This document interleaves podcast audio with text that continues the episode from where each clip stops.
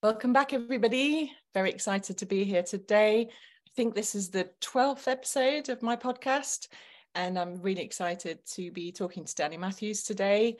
Um, but before we start chatting, I just have a tiny little favor that if you enjoy this um, episode, if you could please hit like, comment, share it with somebody that you think would enjoy it, that would be absolutely amazing. Let's spread some awesome, interesting, inspiring stories about career change. Thanks so much. Okay, thanks so much, Danny, for being here today. It's brilliant to see you. Thank you. you. Um, and I was just saying to Danny that I just had this flashback of, well, we've known each other for probably, hmm, I want to say five or six years, perhaps. Mm, yeah. And I have this, I had this flashback of, um, it was a beautiful spring or summer day and we were sitting on a picnic bench outside the Growth Hub, which is a co-working space in Cirencester. And uh, it was probably the first time we had a proper chat. And uh, I was really fascinated to hear your story then. And little did we know that a few years later I'd be interviewing you for this podcast. But I do remember very vividly you telling me your extraordinary story of going from mortgage advisor to what you're doing now. So I won't spill the beans on that just yet. But um, if you wouldn't mind, it would be awesome if we could start with what you were doing, how you got into it, and we'll go from there. Yeah, sure. Well, thanks first of all for having me. Um, it's a story that um, uh, I don't share often, but when I do, hopefully it um, gives the right message to the right person at the right time, and it, and it helps them. So, um, yeah, real honor to be asked to come on. Um, I wanted to do something creative as a kid, and um, I went to an all boys school in Coventry, all boys public school, and they were trying to become a sports college at the time. So there was no real kind of support or encouragement to to be a creative person um, or draw for a living, which is what I wanted to do. And um, so I, I went and got a job like most people, and job after job, I ended up in um, private medical insurance. Actually, is where it all started. And I worked for a guy who uh, was what they call an appointed representative. So he was running his own business, but under the banner of someone else. And uh, and it was great. I spent a few years there and, and, really got to know the business inside and out. I was dealing with companies at the time, so it was B two B private medical insurance. And eventually, I, I kind of uh, we had a meeting, and I said, I, I, w- I would love to do what you do. You know, I, have really got to know the business and really got passionate about it. Um, and he he said you've basically just told me that you want my job and that's not going to happen. And so, so, i didn't really know like how it worked at the time. I just knew that i wanted to do what he did. Um, and because of that i i started looking for an opportunity elsewhere. So eventually moved from birmingham to um, where i'm now in cirencester uh, to set up a group private medical insurance department within another broker and eventually left and set up on my own with um, with an old colleague uh, who was my business partner. And we did private medical insurance and we slowly uh, went into protection, so life insurance and income protection. And, uh, and eventually realized that everyone was covering their mortgage. And we said, well, where, sh- where should we go next? Uh, and decided to expand into mortgages. So for almost a decade, I was in financial services. Uh, mortgages and insurance was my thing. Although mortgages was very different from insurance and i got really frustrated at the old paper based lengthy process and i think i was spending 10 to 15 hours per client before i knew if i was getting paid or not and it just seemed ludicrous how people were doing this. Uh, and took it on my own back to go and create a proof of concept that um, that I later built for a company in London, which is where the transition starts, I guess you could say. But before we get to the transition, I'm really curious to, I'd love to hear your thoughts on how that happens, you know, because I do hear this quite a lot that when we're younger, we have these aspirations or these dreams or these these things that we're really good at or we really enjoy. And then somewhere along the line that gets knocked out of us and we end up pursuing a career that perhaps isn't aligned with what we'd like to be doing. So where, mm. where did that happen for you? What what was the disconnect there? I have a I have a belief now, and I didn't know it at the time, but I have a belief now that a lot of what the education system uh, how the education system is created is um, suppresses creativity. Uh, there's a, an amazing guy called Ken Robinson who uh, yes. uh, passed away a few years My ago. hero.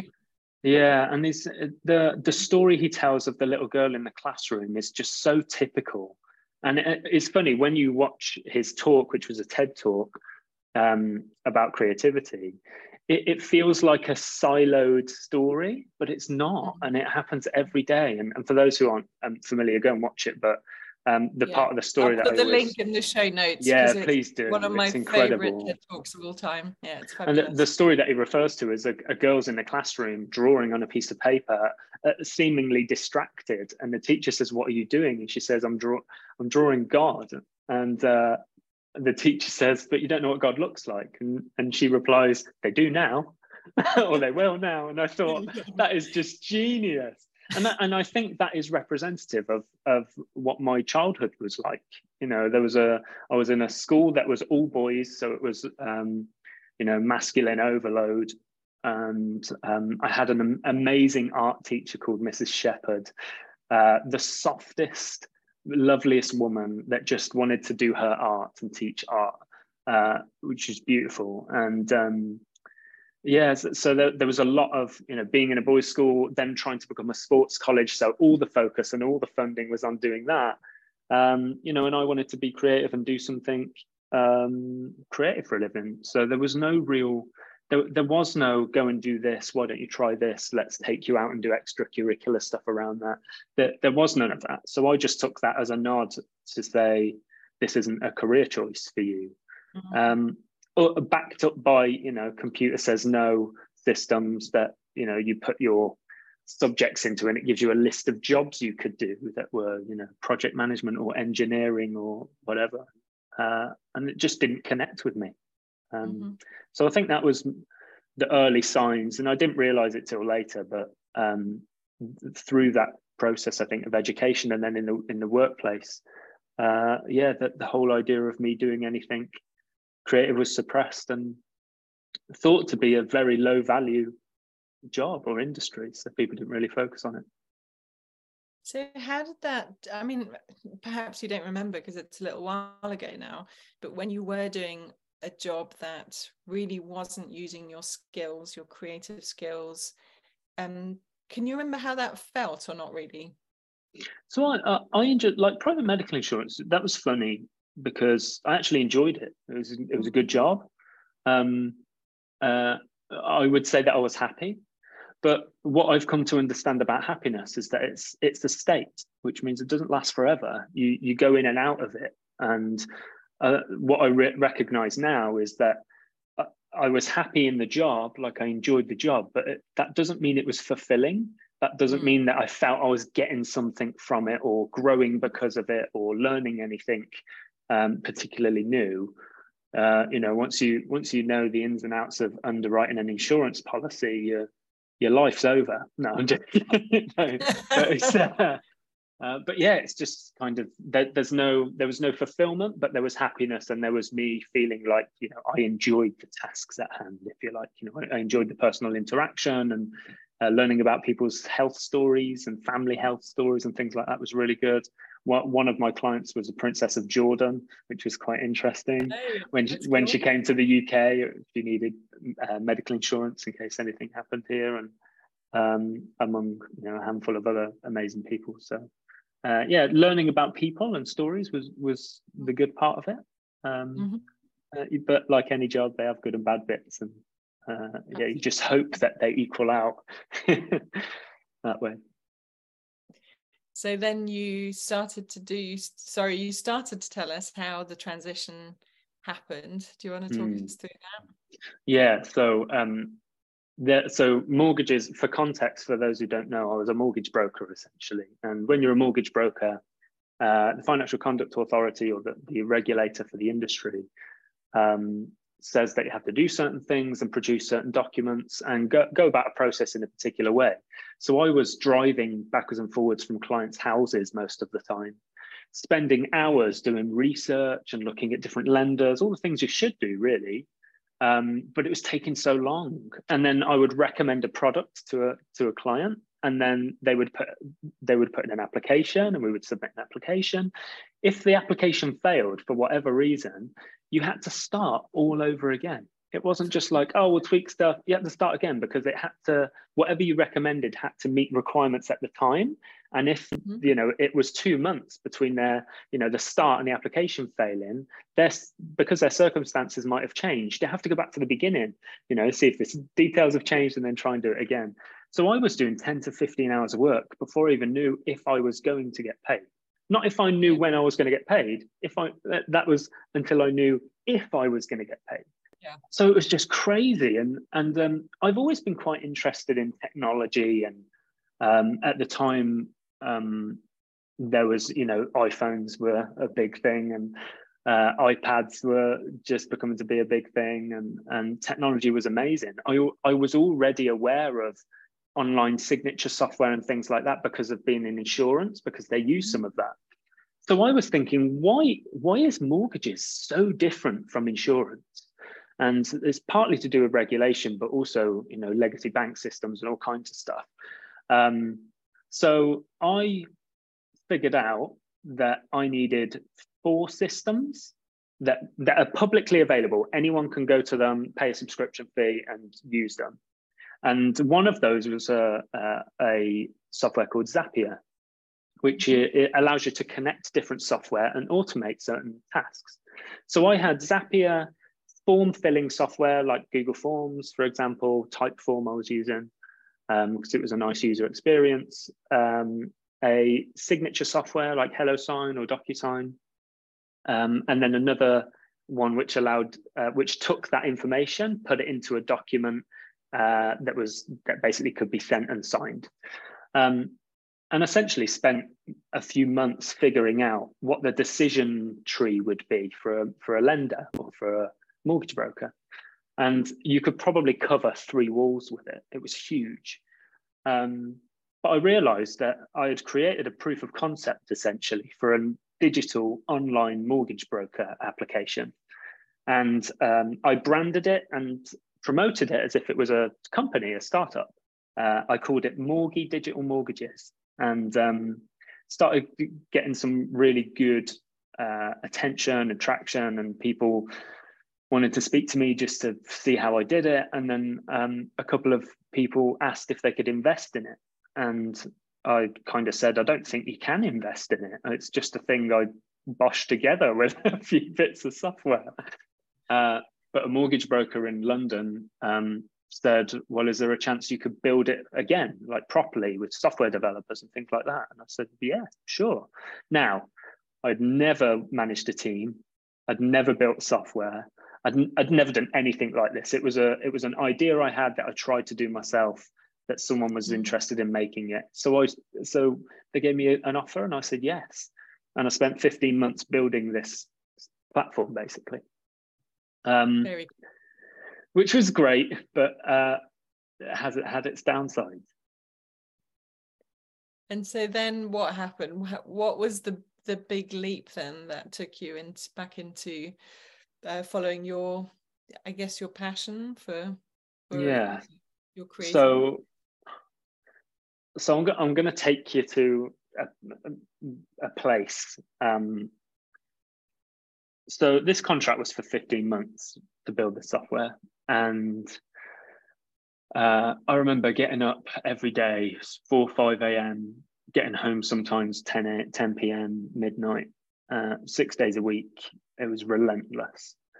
There was three and a half billion quid on the line, basically. The, the company I was building it for were bidding for a government contract, and it was worth three and a half billion quid over five years. Uh, it, it was massive. Not insignificant, a lot of pressure. Uh, there was also some personal stuff happening at the same time. My father in law got diagnosed with a really um, serious stage cancer.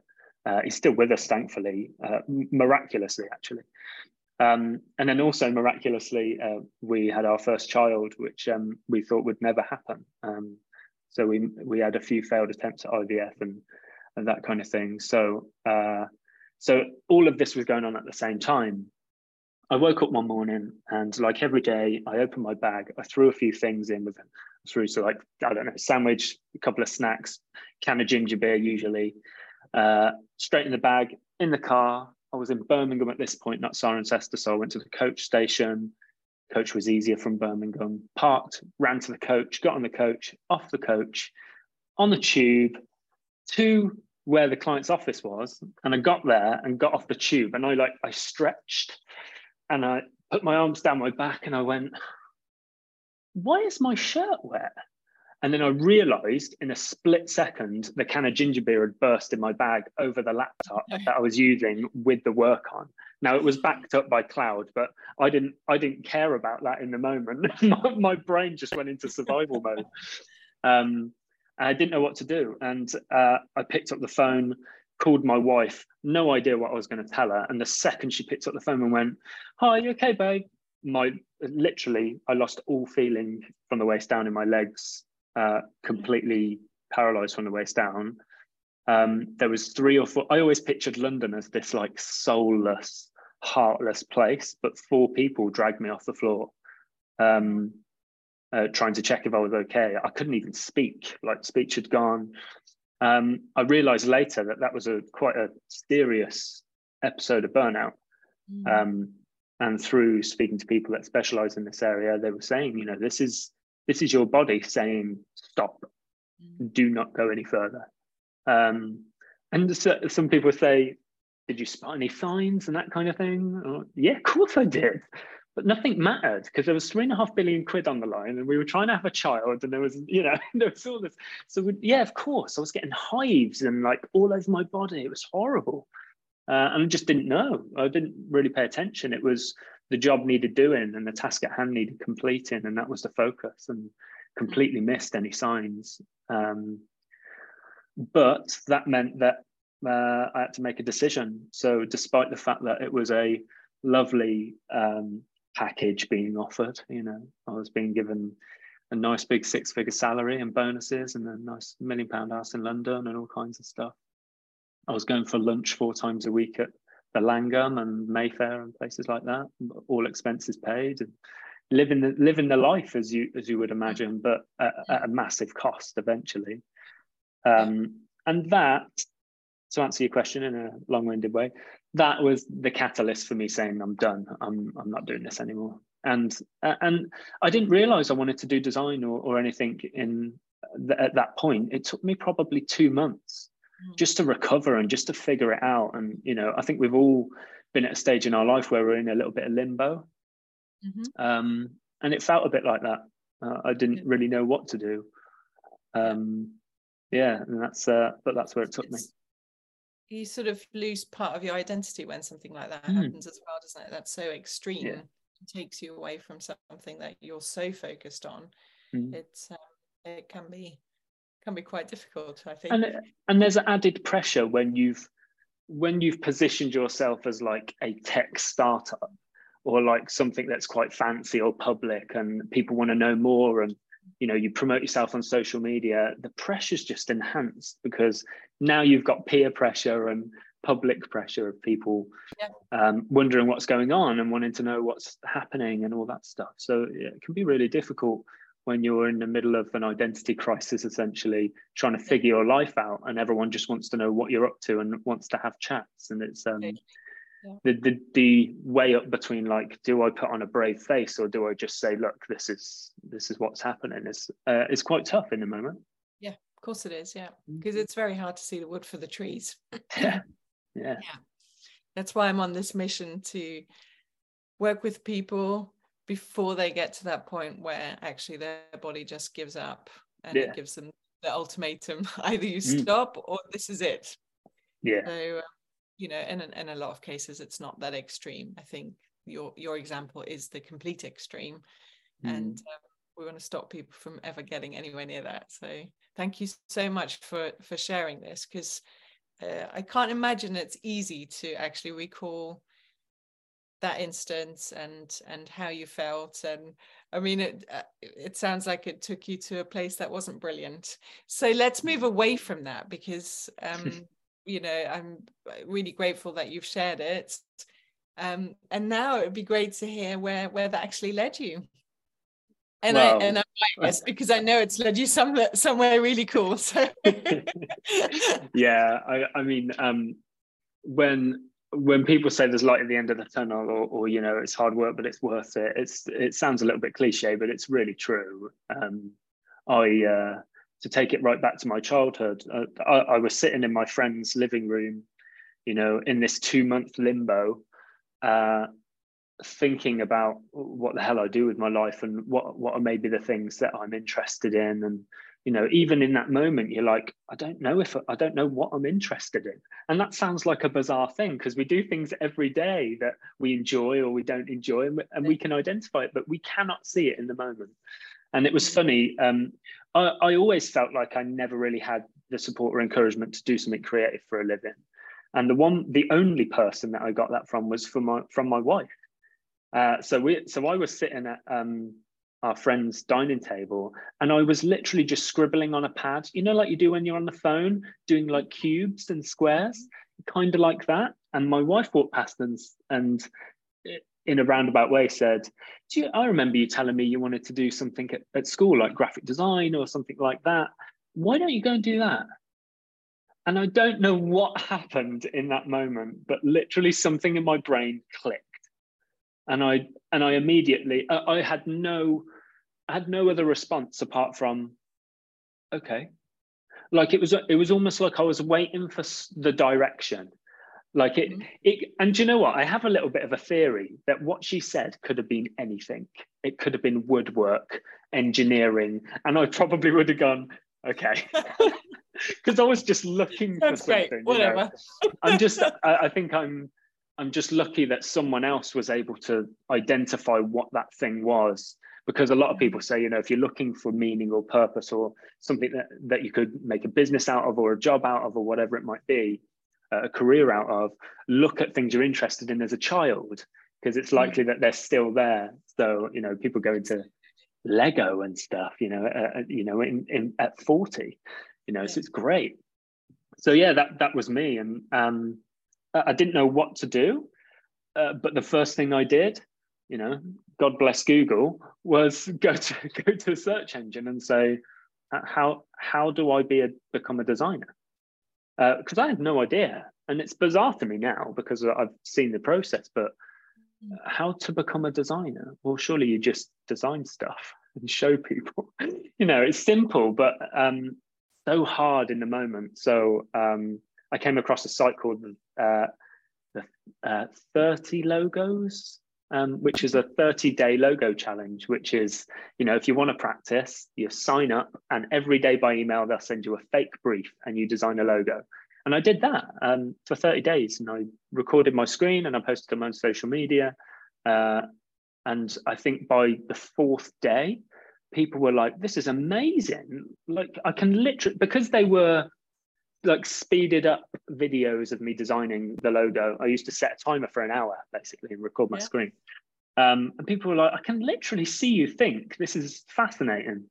Uh, and were I think by, by hand or was this on, on a screen? On a screen, on a computer. Yeah.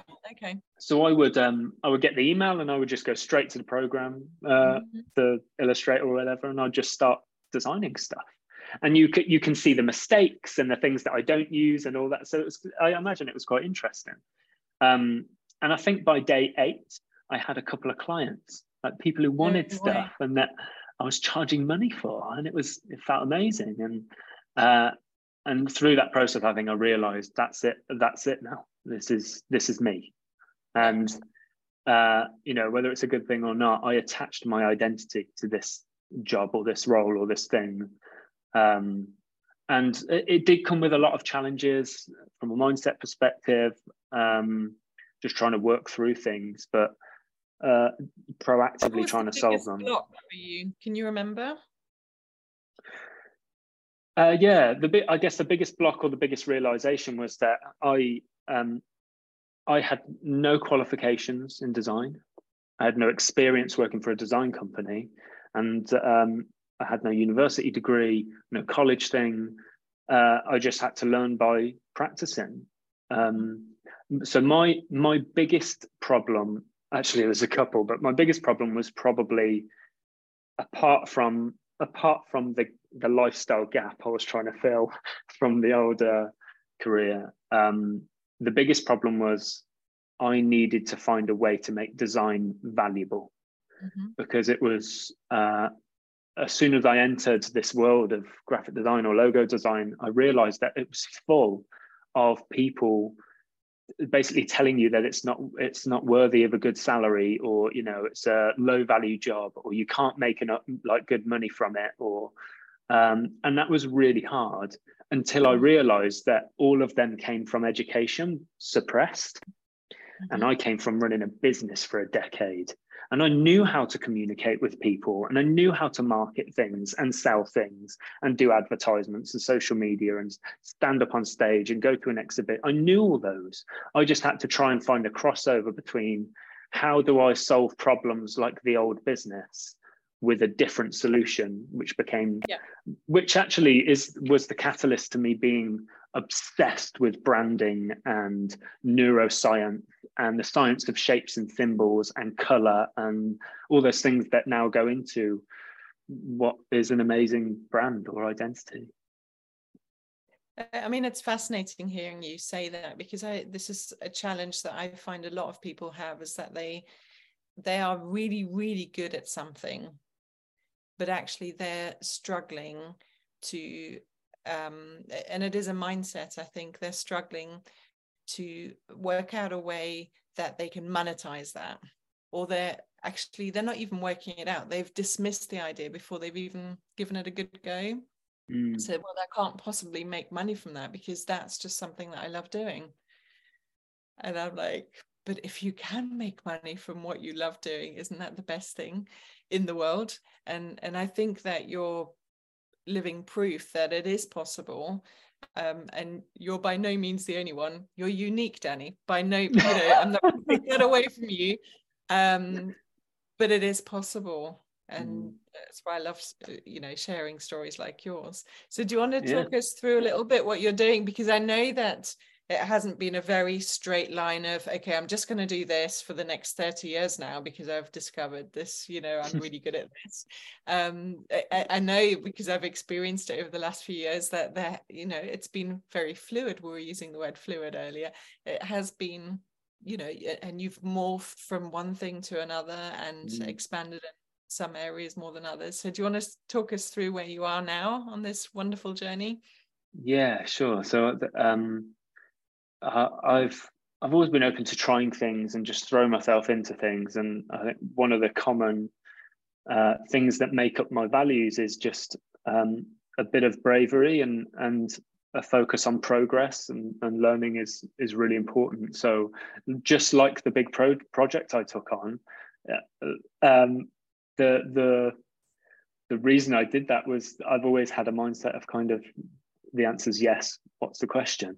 And and just just trying it because uh, I never saw I've, I've never seen such a bad outcome like something that's so bad apart from burnout but um, I've never seen it in the moment. So um, so I've always just just give it a go. So I've done a lot in my short time uh, in the in the design field. I've tried being a freelancer. I've tried running an agency I've tried employing people. I've been I've been me, but I've always been uh, but I've also been 14 people.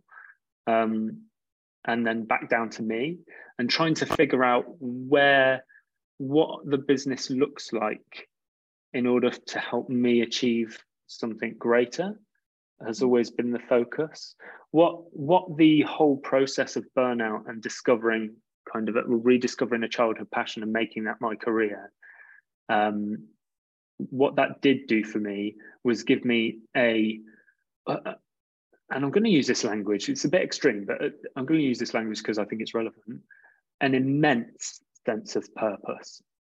And what I mean by that is I could not sleep because I, I needed to try and find a reason why I was doing something because I didn't want to fall into the trap of what I did before, which is like, yeah, I enjoy it, so I'll just crack on and see what happens.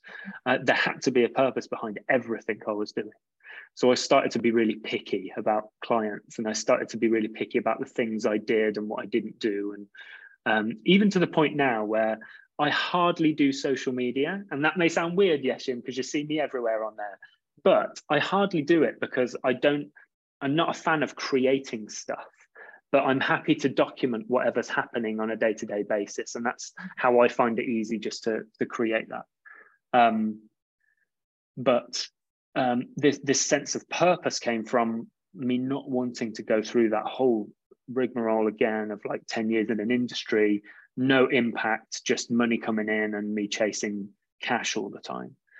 Um, and from that, I started to develop a real sense of what I need, uh, what I need to do, and what I want to do, and what what what the world needs from me. Um, so I was a freelancer uh, agency, and then I started to feel quite restricted by the agency model because I had ideas to launch products of my own that I think could change certain industries or areas or whatever. Um, and uh, but you know, I felt like that would that would seem weird as an agency because people would question what I was doing and things like that. So I always saw the company evolving into something different. Um, I saw it evolving into something like a uh, accelerator program, what I now call a venture builder. Um, and eventually, I had the opportunity to join the world's largest pre-seed accelerator um, in Silicon Valley called Founder Institute, and I now run the UK's version of Founder Institute, essentially, uh, as well as my company, Short Story Ventures, which is a essentially a branding first uh, mm-hmm. venture builder, um, mm-hmm. and we just focus on using creativity, capital, and and connections and community to build meaningful ventures, which really is just a person or an organization that wants to solve a bigger problem. So um, I often refer back to the United Nations Sustainable Development Goals. It's a really good benchmark of like where can we have impact. Um, mm. and I have an audacious, ridiculous goal of of hopefully impacting every area of that uh, of those goals. So every client that I talk to, every client that I take on, uh, I'm constantly trying to help them understand how they can solve a bigger problem. Like it's not just you, and you're not just solving a problem for clients, but actually someone else benefits down the down the line, down the supply chain, um, and just trying to create more impact um, that way. Um, so yeah, that, that's me now. I love that. It's so inspiring, and I think you know we whether you're a solopreneur or you work in a company or whatever your situation is i think if you have that bigger why and you have that fire in your belly and you have a very clear vision of what you actually want to achieve it's so much easier isn't it when you're having a bad day which invariably we all do to pick yourself up and go actually i have got the energy to carry on because this is what i'm aiming for mm. and, it, oh. and it gives you that um it's the whole thing of jumping out of bed in the morning isn't it? To yeah it is. Yeah. one step closer to to what's going to be really meaningful to you. Yeah you know the the most cliche thing anyone has ever said about work or career or business is um about you know if it if it uh if you love it it doesn't feel like work you know. It's probably the biggest cliche thing ever. Um but they're cliches because they're true. You know? I was just going to say cliches are cliches. cliches are true. Yeah, exactly. So, um, and I really feel that now. And mm. um, without getting too fluffy and emotional, like it's it's a real deep emotional thing. Waking up mm-hmm. and being happy. Uh, it's it's a real thing. Uh, there's it's not a um, it's not like a fluffy thing that you tell people like when you when you realize it and when you feel it you realize just how powerful that that purpose thing is. Uh, yeah. yeah. it's incredible, and, I, and I'm I'm very grateful, and um, I'm very privileged to be in the position I am so early on in my career and life. You know, in the grand scheme of things. So um, I'm going to use that to my advantage. And yeah, I uh, agree more with you. I'm I mean, I'm so excited to see where your journey is going to take you because I mean, uh, one thing's for sure watching Danny Matthews from the sidelines is never going to be boring. There's always something you. exciting and fun going on. Always. I, am always amazed at because obviously I know you have a family now. You have two beautiful children, and um, and I know that you spend a lot of time with them, and that's really important to you and i'm always like how the hell does this guy do it? He's got so much energy. He's do you know i've, I've been thinking about this because i'm getting that a lot lately. I think because as the business has changed a lot of people have been like how, how are you doing all this stuff? And my response is i'm not really. Actually there's there's two things. The first thing is I'm not really doing a lot of stuff. I'm doing branding for a lot of stuff, which means I'm only doing one thing. But mm. as well, on top of that, people say, oh, "You're doing you're doing loads of stuff at the minute," and I often reply, "You often you probably only see one percent of what I really do." so if that seems like a lot, you ain't seen nothing yet, because there's a lot of stuff that I test and I test the market with, and you know, I want to try a new product or I want to launch a new thing or want to get involved in a new business, and no one sees any of that because I test it and it fails and it doesn't work, and you know, bother move on. Uh, and then I find something, and then you hear about it. So people say, "God, you're doing loads," but I'm like, "No, I'm not really. There's loads more stuff going on that I don't show you." um, yeah, it's quite it's fascinating actually. It's, it's only come to my attention probably in the last couple of months. Yeah, it's funny. We're just seeing the tip of the iceberg. Mm.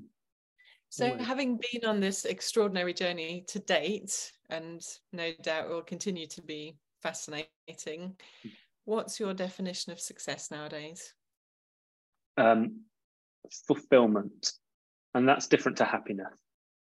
Ha- happiness, I can go and get a bar of chocolate and make me happy, but it won't last very long. Like I'll have to get back to work, and like, and that does make me happy. But um, you know ha- happiness is temporary really. If you want to be continuously happy you have to do things continuously that make you happy. Fulfillment is different. It's an underlying like a uh, state that you're always in. There's no there's no like up and downs. There's no um, feast or famine. There's none of that. You you are constantly driven by one thing. Um, and that is fulfillment or purpose, if you want to put it that way. Uh, yeah, and that's yeah, very different from happiness. And I think when I started to understand that and, and reflect on happiness and success and what that means for me, um, uh, you know, put put in a different way. I'm changing your question now. Sorry, but put in a different way. Um, people will ask you why you're doing it, and my only response is so I can do this again tomorrow yeah. that's that's all it is. It never ends. It's just i want to i want to do it again tomorrow. And uh, if i can do things that make this a sustainable venture if you like then that's what success is. That's what makes me happy. I love that. That's a lovely definition. And i wish you all the success in the world and all the fulfillment in the world. Uh, it's been really really fascinating talking to you and anybody listening that is thinking, gosh, this is an inspiring story. My mother in law, sister in law, brother, I don't know, aunt, uncle, cousin, best friend, whoever who might be in a situation that Danny was in a few years ago, um, and you think they would really be inspired by Danny's story, then please share it with them. Uh, if you have been inspired, please comment, please like, please share. Uh, I'd be really, really grateful. And um, I'm going to put some details about Danny's ventures in the show notes. So if you want to find out more about him and what he's up to, um, like I said, I, I can I can put my hand on my heart and promise you you'll you'll never be bored. Um, and uh, yeah, thanks again. Thank you, Yesim.